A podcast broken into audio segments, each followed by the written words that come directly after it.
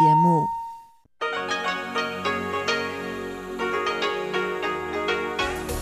В эфире Международное радио Тайваня. Здравствуйте, дорогие друзья! Вы слушаете Международное радио Тайваня в студии у микрофона Чечена Кулар. Сегодня 26 февраля, и на Тайване отмечает праздник фонарей. Это 15-й день первого месяца по лунному календарю. Об этом празднике я расскажу в конце выпуска новостей после которого в эфире МРТ вы услышите передачи «Перекрестки истории» с Андреем Солодовым, мою передачу «Радио путешествие по Тайваню», а также передачу «Ностальгия» с Лилией У. Оставайтесь с нами.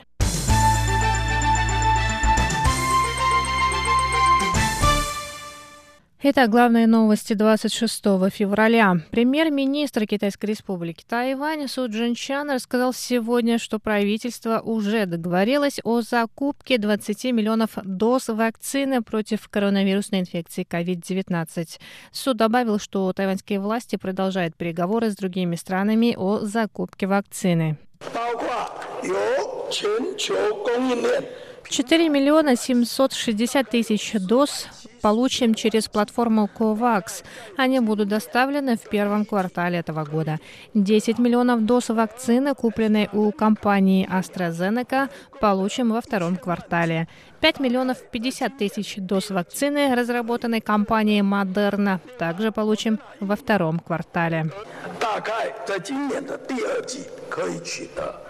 Суд добавил, что власти распланировали порядок вакцинации жителей острова. Помимо этого, правительство активно поддерживает местных производителей вакцины, в том числе предоставляя субсидии и упрощая бюрократические процедуры. Премьер-министр отметил важность разработки и производства собственной вакцины от инфекции. Кроме того, Тайвань готов оказать помощь другим странам в обеспечении безопасности и здоровья их граждан.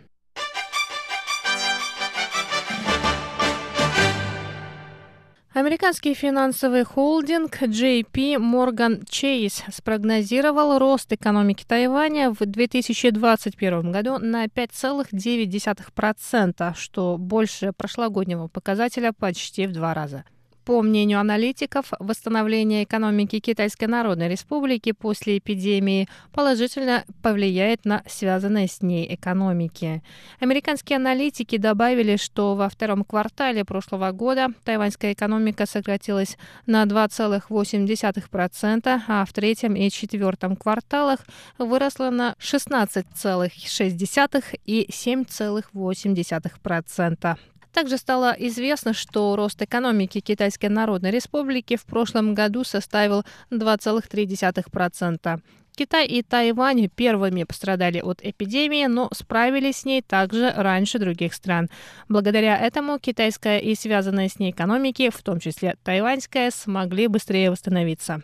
В Управлении по делам бюджета, учета и статистики исполнительного юаня Тайваня ранее рассказали, что прогноз роста экономики в этом году был скорректирован с 3,83% до 4,64%. Это наивысший показатель за последние 7 лет.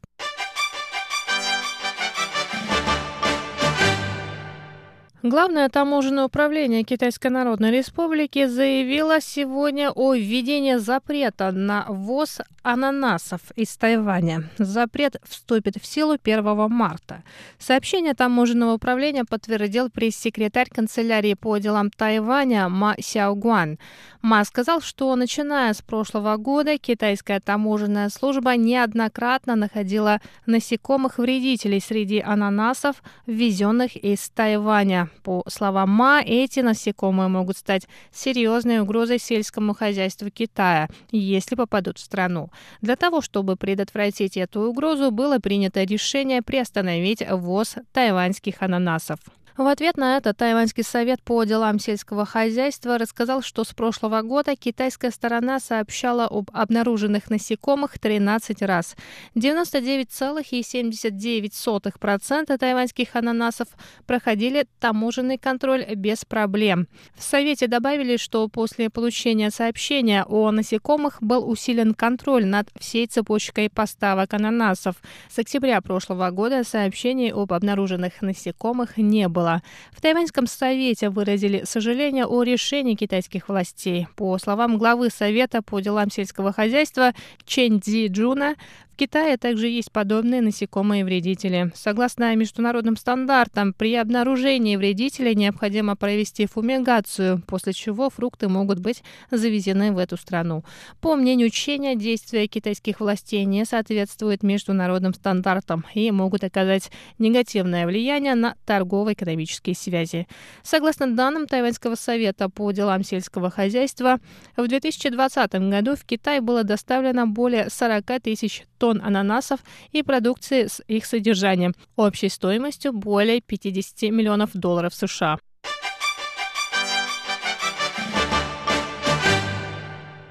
Жители Тайваня отмечают сегодня, 26 февраля, праздник фонарей, который приходится на 15-й день первого месяца по лунному календарю. В этот день заканчиваются новогодние празднования, история которых уходит в глубокую древность. По легенде, много лет тому назад охотник случайно подстрелил любимую птицу небесного владыки. Узнав об этом, владыка рассердился и приказал своим небесным полководцам в 15-й день первого лунного месяца поджечь землю. Но дочь небесного владыки сжалилась над людьми и по секрету рассказала им о планах своего отца. И один мудрый старик придумал, как перехитрить небесного владыку. В течение трех дней 14, 15 и 16 числа первого месяца пусть каждая семья вывесит перед дверью красные фонари, взрывает хлопушки и поджигает петарды. Небесный владыка подумает, что земля охвачена огнем и все люди погибли, предложил он. Вечером 15 дня первой луны небесные воины пришли на Землю, чтобы ее поджечь, но обнаружили, что Земля и так охвачена красным пламенем. С тех самых пор люди вспоминают этот день, зажигая фонари, запуская фейерверки и взрывая хлопушки. В этом году из-за эпидемии коронавирусной инфекции COVID-19 традиционные фестивали фонарей в большинстве городов были отменены. Главный фестиваль фонарей должен был пройти в городе Синджу, но также был отменен. Однако фонари можно увидеть с 26 февраля по 7 марта в Национальном парке озера Солнца и Луны, Национальном парке на юго-западном побережье, Национальном парке Трех гор, а также на острове Деньмэнь. Это были главные новости 26 февраля. Выпуск новостей подготовила Чечена Кулар. Я с вами еще не прощаюсь. Оставайтесь на волнах Международного радио Тайваня.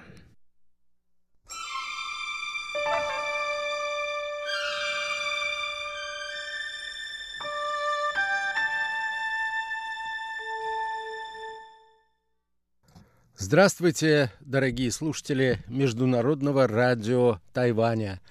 В эфире еженедельная передача из рубрики «Перекрестки истории». На протяжении последних выпусков, дорогие друзья, мы говорили о российско-китайских отношениях. В период правления в Китае династии Цин – Несколько последних передач вышли под общим заголовком «От конфронтации к сотрудничеству». Сегодня мы продолжим эту тему.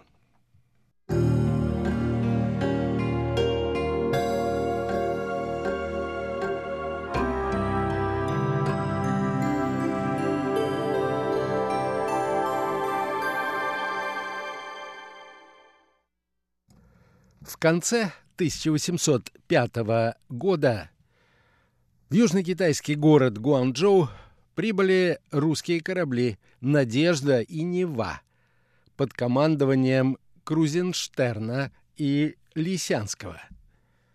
Получив разрешение начальника китайской морской таможни – представители российско-американской компании, организовавшей эту экспедицию, начали торговать привезенными товарами.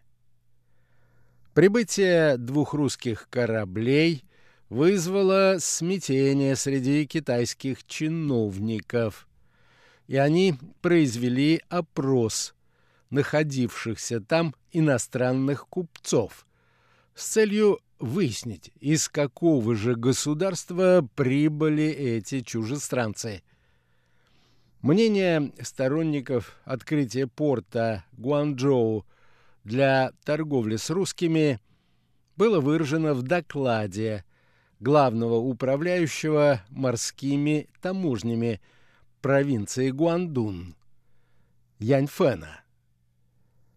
Этот доклад был обращен к императору Дзяцину и в нем говорил следующее. А ныне два купеческих корабля чужеземцев, варваров Крузенштерна и Лисянского, презрев штормы и бури, переплыли океаны и в конце концов прибыли в Гуандун. Они, как и другие чужеземцы-варвары, просят со всяческой почтительностью дать им позволение на торговлю. Хотя событие такое ранее и не имело места. Но поскольку они преисполнены почтительности и покорности, то ежели отказать им в дозволении открыть люки корабля, уплатить пошлины – разгрузить товары и повелеть вернуться в Освояси со всем грузом, то это будет означать нарушение великой монаршей идеи о мягком обращении с варварами-чужеземцами из дальних стран. Хотя аргументы Яньфена были выдержаны в духе соответствовавшим установившимся в Китае представлениям об отношении к варваров со стороны императорского двора, он был строго наказан за превышение полномочий и направлен на строительные работы в район священных погребений. В послании военного совета наместнику провинции Гуандун и Гуанси Усюан Гуану говорилось об опасности того, что русские варвары будут спекулировать, гнаться за выгодой, торговать контрабандными товарами.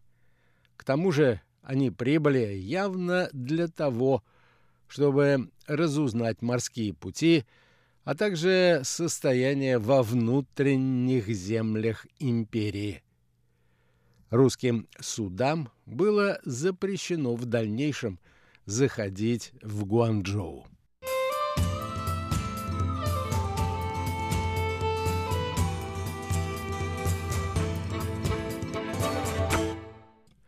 Несмотря на негативный результат посещения экспедиции Крузенштерна и Лисянского, крупнейшего порта Южного Китая – имело большое значение для расширения представлений двух стран друг о друге.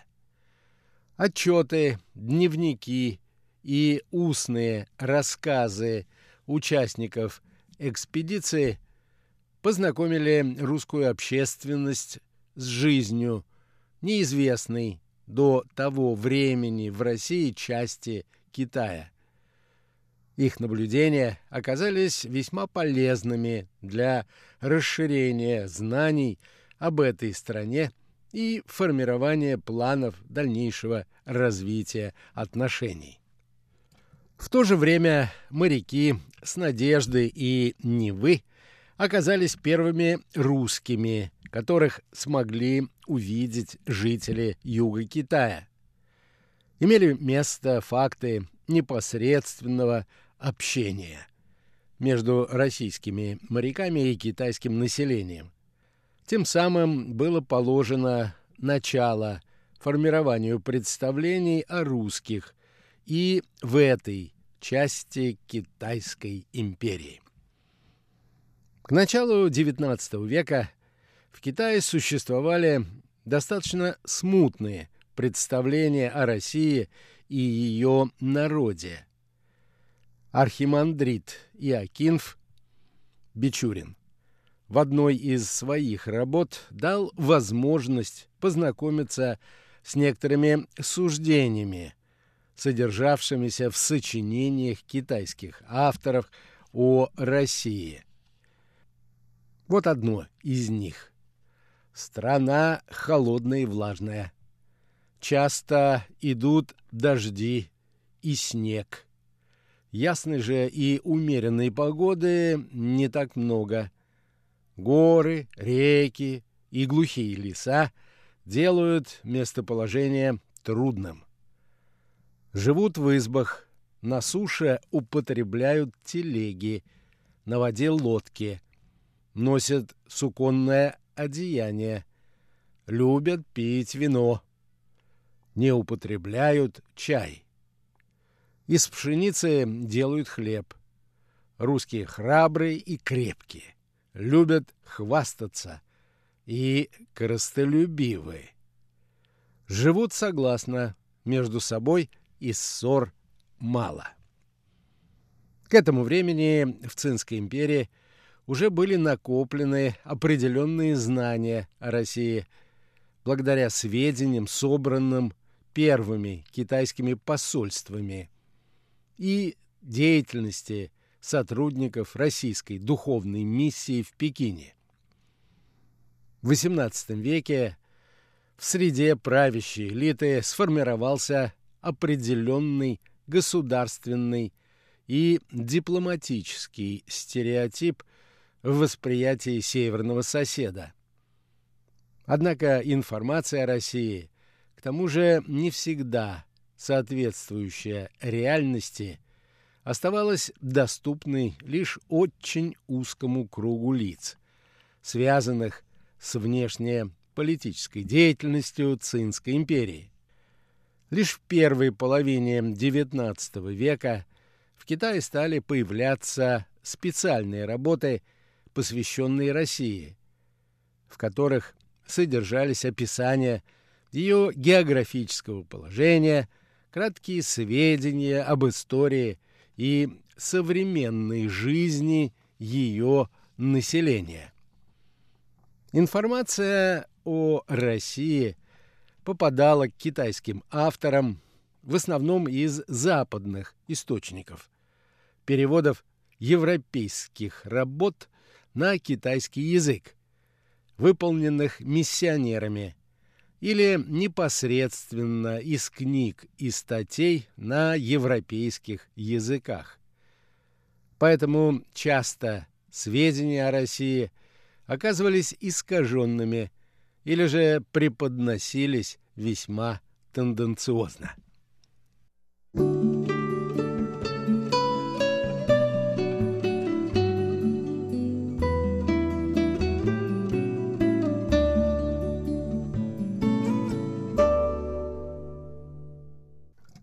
Крупный китайский политический деятель Лин Цзисюй прославившийся тем, что, будучи специальным императорским эмиссаром, активно боролся с торговлей опиумом в провинции Гуандун.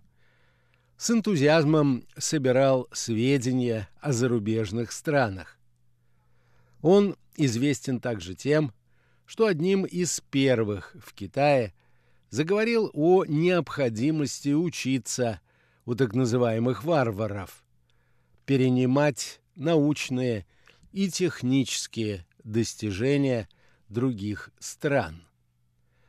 Россия, как самая крупная из соседних с Китаем держав, весьма интересовала Лин Цзисюэ. Во время пребывания в Гуандуне в 1839-1841 годах он написал сочинение под названием «Основные сведения о российском государстве», которое в качестве специального раздела было включено в его работу, называвшуюся «Описание четырех материков». Она была написана Линдзой Сюем на основе переводов из книг западных авторов. Этот труд о России не мог не вызвать интереса и у других китайских авторов. Видный ученый Уэй Юань, внеся некоторые исправления и дополнения, включил его в свой трактат. Он назывался так «Описание заморских стран с картами». Заслуга Линзы Сюэ состояла в том, что в своей работе он сумел познакомить читателей с историей России, хотя и изложенной с большим количеством неточностей и ошибок, а также административным делением Российской империи, приведя краткое описание основных губерний. Важным источником сведений о России в Китае – в этот период стали новые китайские географические сочинения. В 1848 году увидел свет труд видного китайского политического деятеля, губернатора провинции Фудзянь Сюйцзи Юя. Краткое описание морей и суши. Автору удалось привлечь довольно большое количество западных работ, и благодаря использованию этих материалов уточнить и исправить данные китайских источников. Существенное место в кратком описании морей и суши было уделено не только географии, но и истории России. Сюйцзи Юй поразил читателям тем, что утверждал, что Россия – это крупнейшее государство в мире, расположенное в Европе, Азии и Америке. Перечислил отдельные города и местности и дал их описание. По силе и военной мощи Россия по мнению Сюйдзи Юя, могла сравниться с Британской империей. Однако ее мощь, как он утверждал, была сосредоточена в основном на Западе, а не на Востоке. Thank you.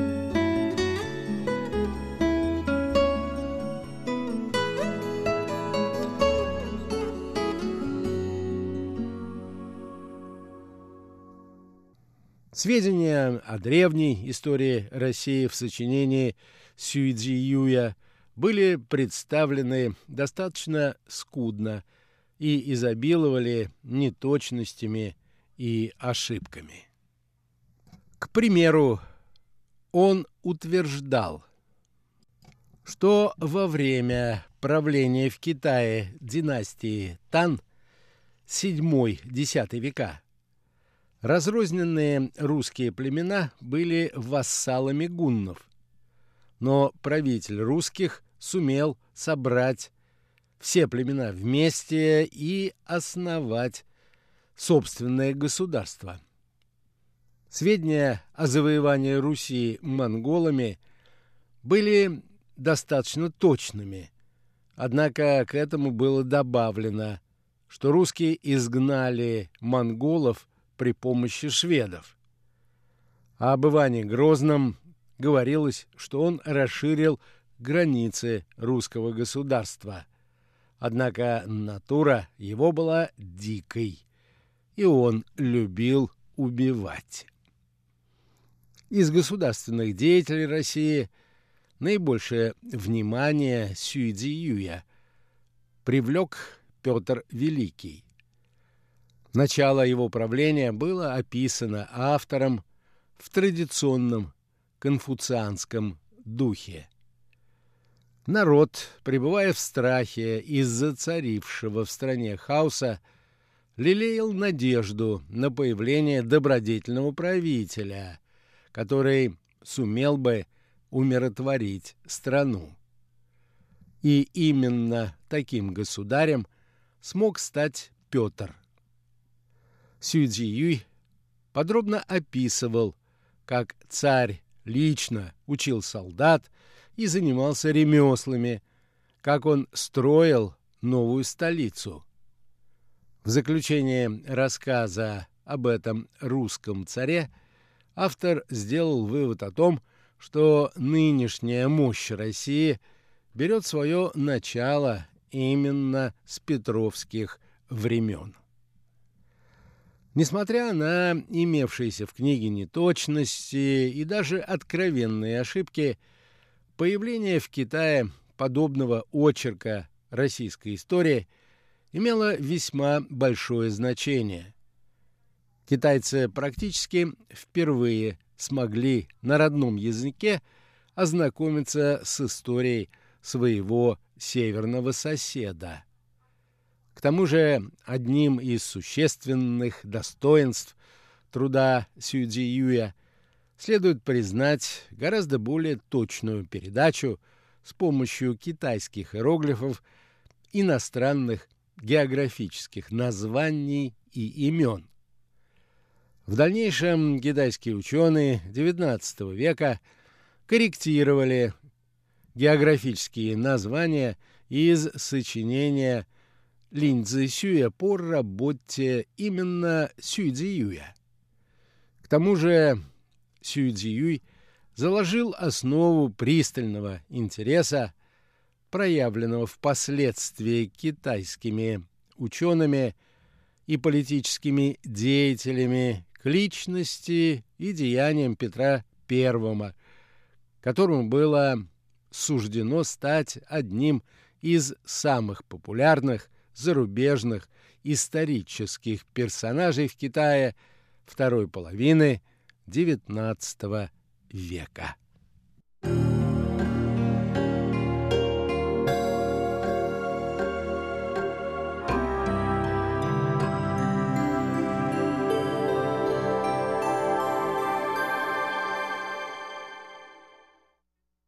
На этом, дорогие друзья, позвольте мне завершить очередную передачу из рубрики «Перекрестки истории». Сегодня мы говорили о развитии отношений между Россией и Китаем в первой половине XIX века, а также о том, как в России представляли себе Китай и как в Китае представляли Российскую империю. Всего вам доброго, дорогие друзья. Будьте здоровы, берегите себя. И до новых встреч на наших волнах.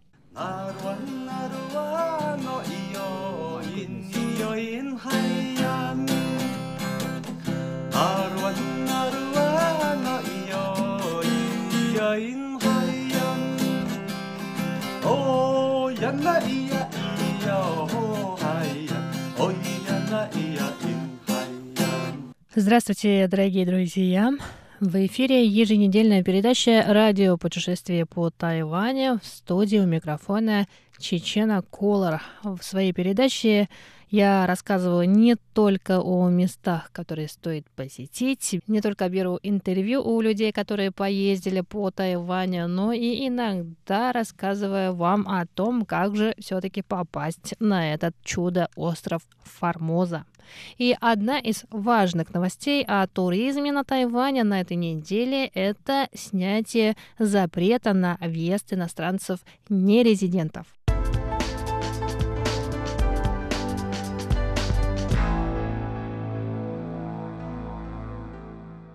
прошлое воскресенье появились сообщения, что власти Тайваня планируют отменить запрет на въезд нерезидентов. И вот в среду на пресс-конференции Центрального противоэпидемического командного пункта сообщили, что запрет будет снят 1 марта, то есть уже в следующий понедельник. Напоминаю, что тайваньские власти в декабре сообщили об ограничении въезд на остров нерезидентам на фоне распространения нового британского штамма коронавирусной инфекции COVID-19. Точнее, они запретили въезд иностранцам-нерезидентам, которые приезжают на остров с деловыми целями, проходить так называемый укороченный карантин в пять дней. Следом произошло кластерное заражение в тайваньской больнице общего профиля, поэтому усиленные меры по борьбе с эпидемией будут действовать вплоть до конца февраля, а февраль у нас заканчивается воскресенье 28 Но мы, конечно, не должны забывать, что все меняется в одночасье. Ну а пока с 1 марта на Тайвань могут приезжать нерезиденты по деловым визам, и у них будет возможность пройти короткий карантин в 5 или 7 дней. Зависит от страны вылета. Те, кто приезжает из стран с низким риском заражения инфекцией, могут провести на карантине всего лишь 5 дней, а те, кто приезжает из стран со средним риском, 7 дней. Кроме того, желающие посетить Тайвань должны выполнить следующие условия. Провести на острове не дольше трех месяцев. Те, кто приезжает на короткий срок, например, для проверки товара, для решения вопросов, касающихся обслуживания после продажи товара, для технического обучения или подписания контракта, должны предоставить все соответствующие документы, выданные зарегистрированной на Тайване компанией. Точка вылета должна быть в стране со средним или низким уровнем заражения, и путешествующий не должен посещать другие страны за две недели до вылета на Тайвань. Те, кто соответствует всем этим требованиям, должны предоставить все необходимые документы, маршрут поездки, а также результаты отрицательного ПЦР-теста, сделанного не позднее, чем за три дня до вылета. Необходимо, конечно, уточнить, какие страны, по мнению тайваньских властей, считаются странами с низким и средним риском заражения. Новая Зеландия, Макао, Палау, Фиджи, Бруней, Лаос, Науру, Восточный Тимор, Маврикий, Маршаловы острова и Бутан считаются странами, в которых вероятность подцепить заразу небольшая а в списке стран со средним уровнем риска заражения Австралия, Сингапур, Вьетнам и Камбоджа. К сожалению, России, европейских стран и Соединенных Штатов Америки в этих списках нет. Центральный противоэпидемический командный пункт Тайваня считает, что США и Европа до сих пор являются очагами распространения инфекции. Отдельно про Россию также не было никаких дополнительных сообщений.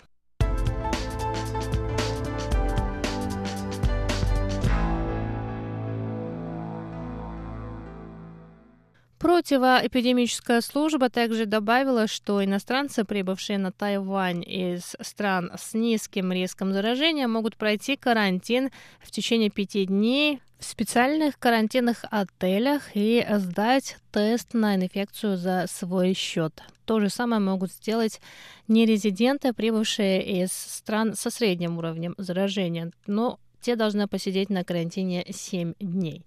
Если результаты их тестов окажутся отрицательными, они могут обратиться в противоэпидемические службы и органы здравоохранения за разрешением завершить карантин. Но после этого все же необходимо провести некоторое время, наблюдая за своим здоровьем, пока число дней их пребывания на острове не достигнет 21 дня.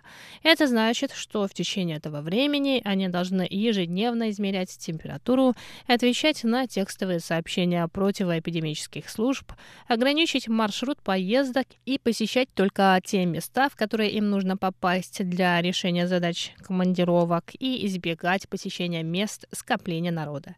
И первые две недели они должны проживать в специальном карантинном отеле. Кроме того, в противоэпидемической службе сообщили, что все это время их должен сопровождать специальный человек, который будет доставлять их до места назначения. Также им необходимо все время надевать медицинские маски, избегать контактов с незнакомцами и соблюдать социальную дистанцию во время деловых встреч.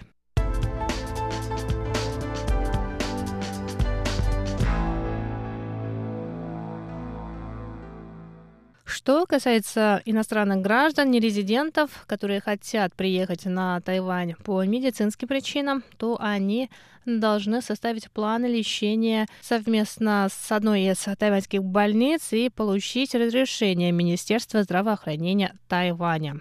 Иностранные граждане могут подать заявление на прохождение лечения на Тайване. Пациента могут сопровождать два человека, включая родственников или персонал по уходу.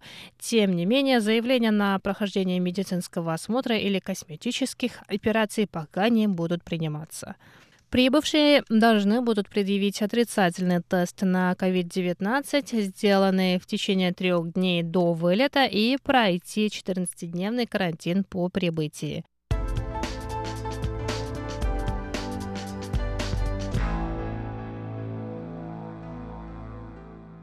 И транзитные рейсы. Транзитные рейсы через Тайвань с 1 марта вновь будут разрешены.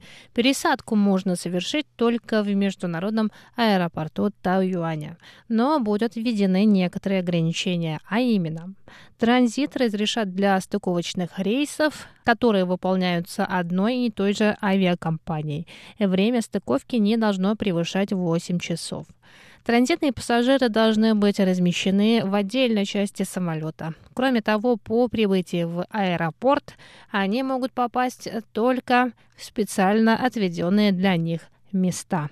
Также на пресс-конференции было отдельно сказано про индонезийских трудовых мигрантов, которые пока не могут въехать на остров, так как тайваньские власти не смогли достигнуть соглашения с индонезийским правительством по этому вопросу. Напоминаю, что в начале декабря власти Тайваня ввели запрет на въезд трудовых мигрантов из Индонезии из-за большого числа зараженных в этой стране. Меры приняты на неопределенный срок так как, по словам тайваньских властей, индонезийское правительство не ответило на запросы о точности тестов на COVID-19, предоставленных мигрантами на границе.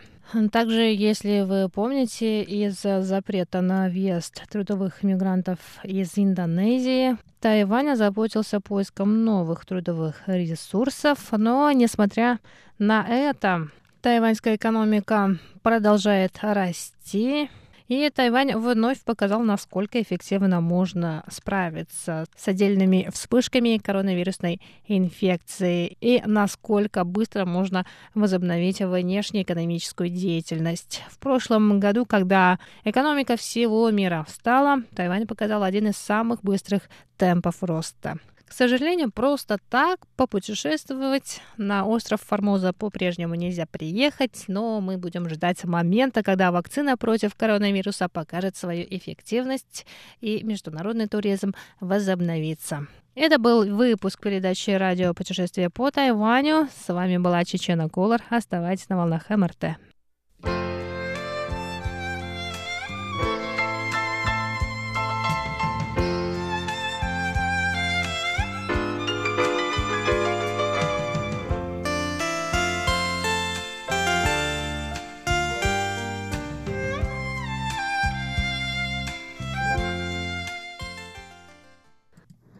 Здравствуйте, дорогие друзья!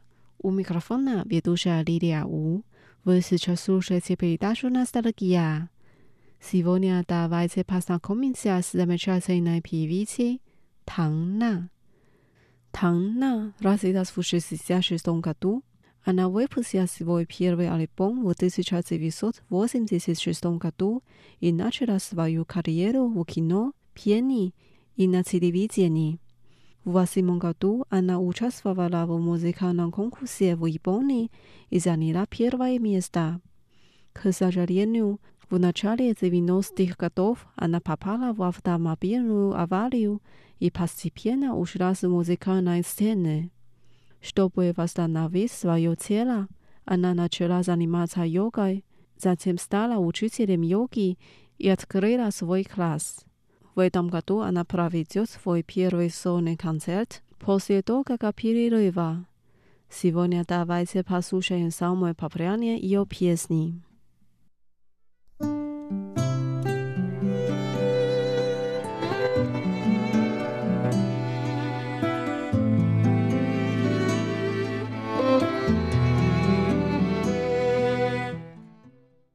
Первая песня называется «Шо Чоу» через мирное требование.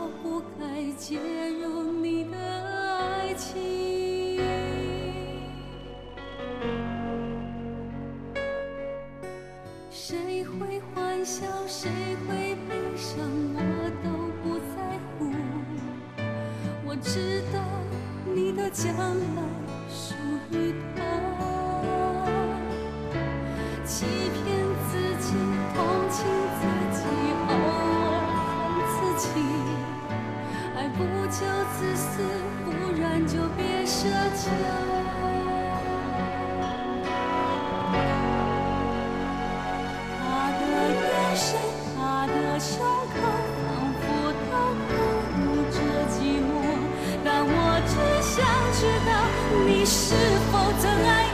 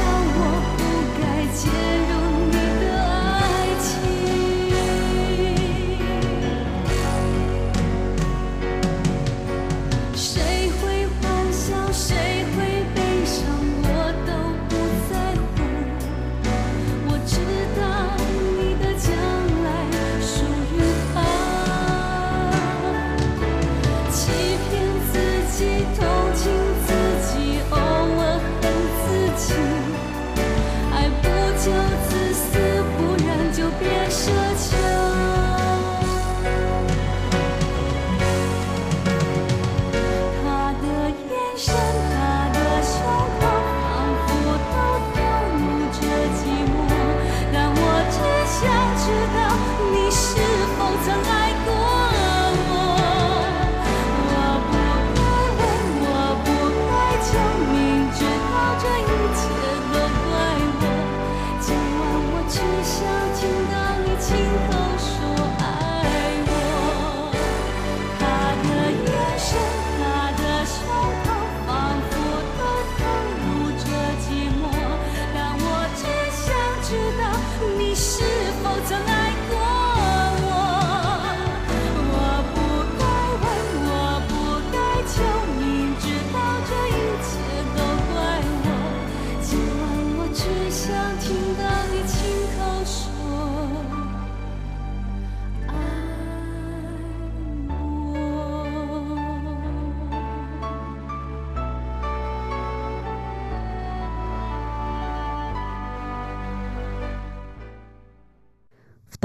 peace 呢？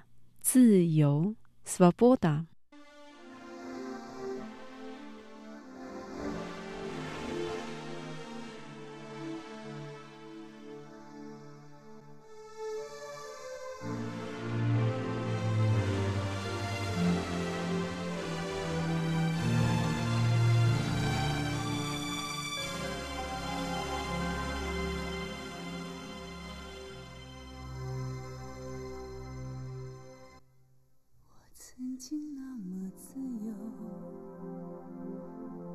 曾经为自己活得那么洒脱，直到遇见你。到遇见你，才明白是我为自己上了枷锁。我不断向天祈求，我多么期盼这只是一场。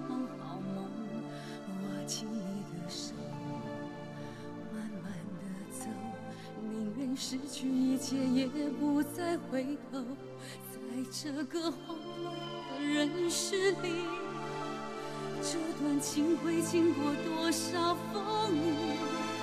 一旦出现，像孩子的眼睛，我仿佛有了从来没有的勇气。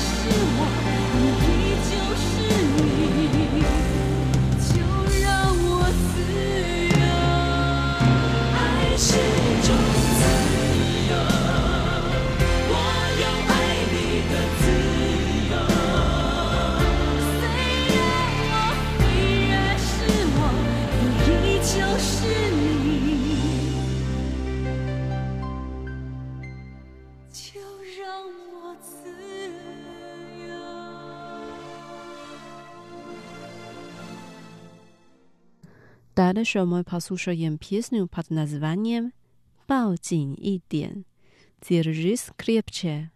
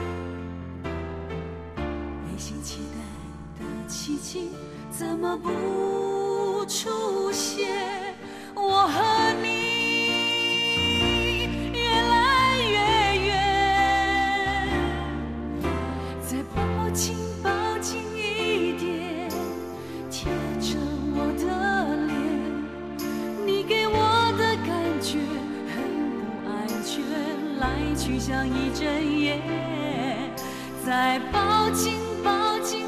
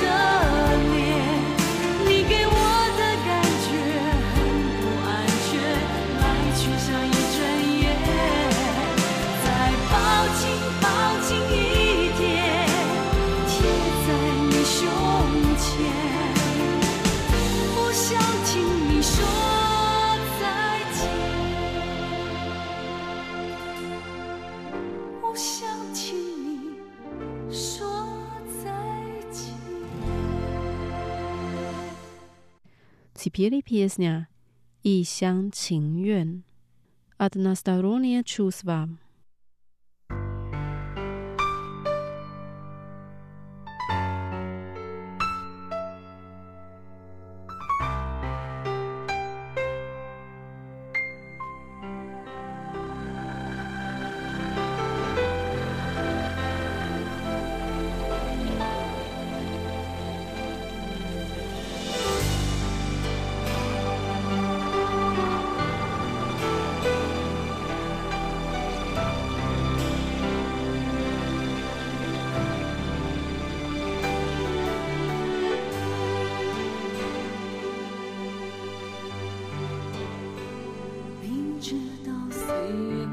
情宁愿青春不长久。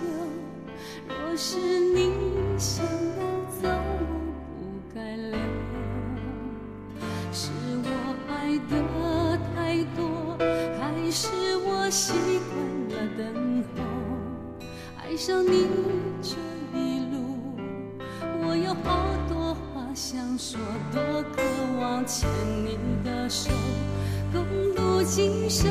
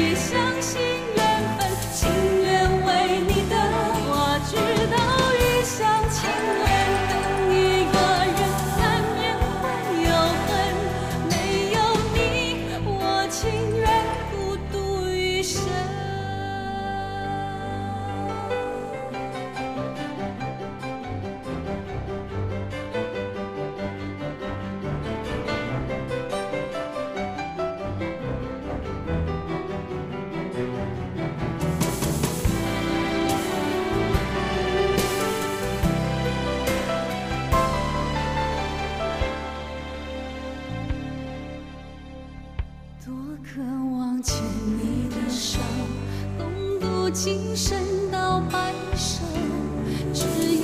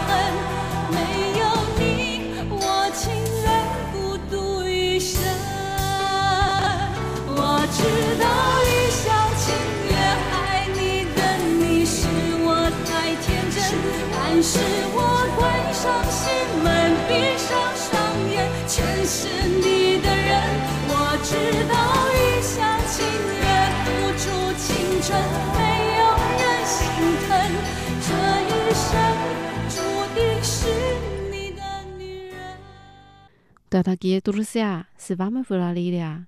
Наша передача подошла к концу.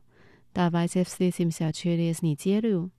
Желаю вам хорошего настроения. Пока.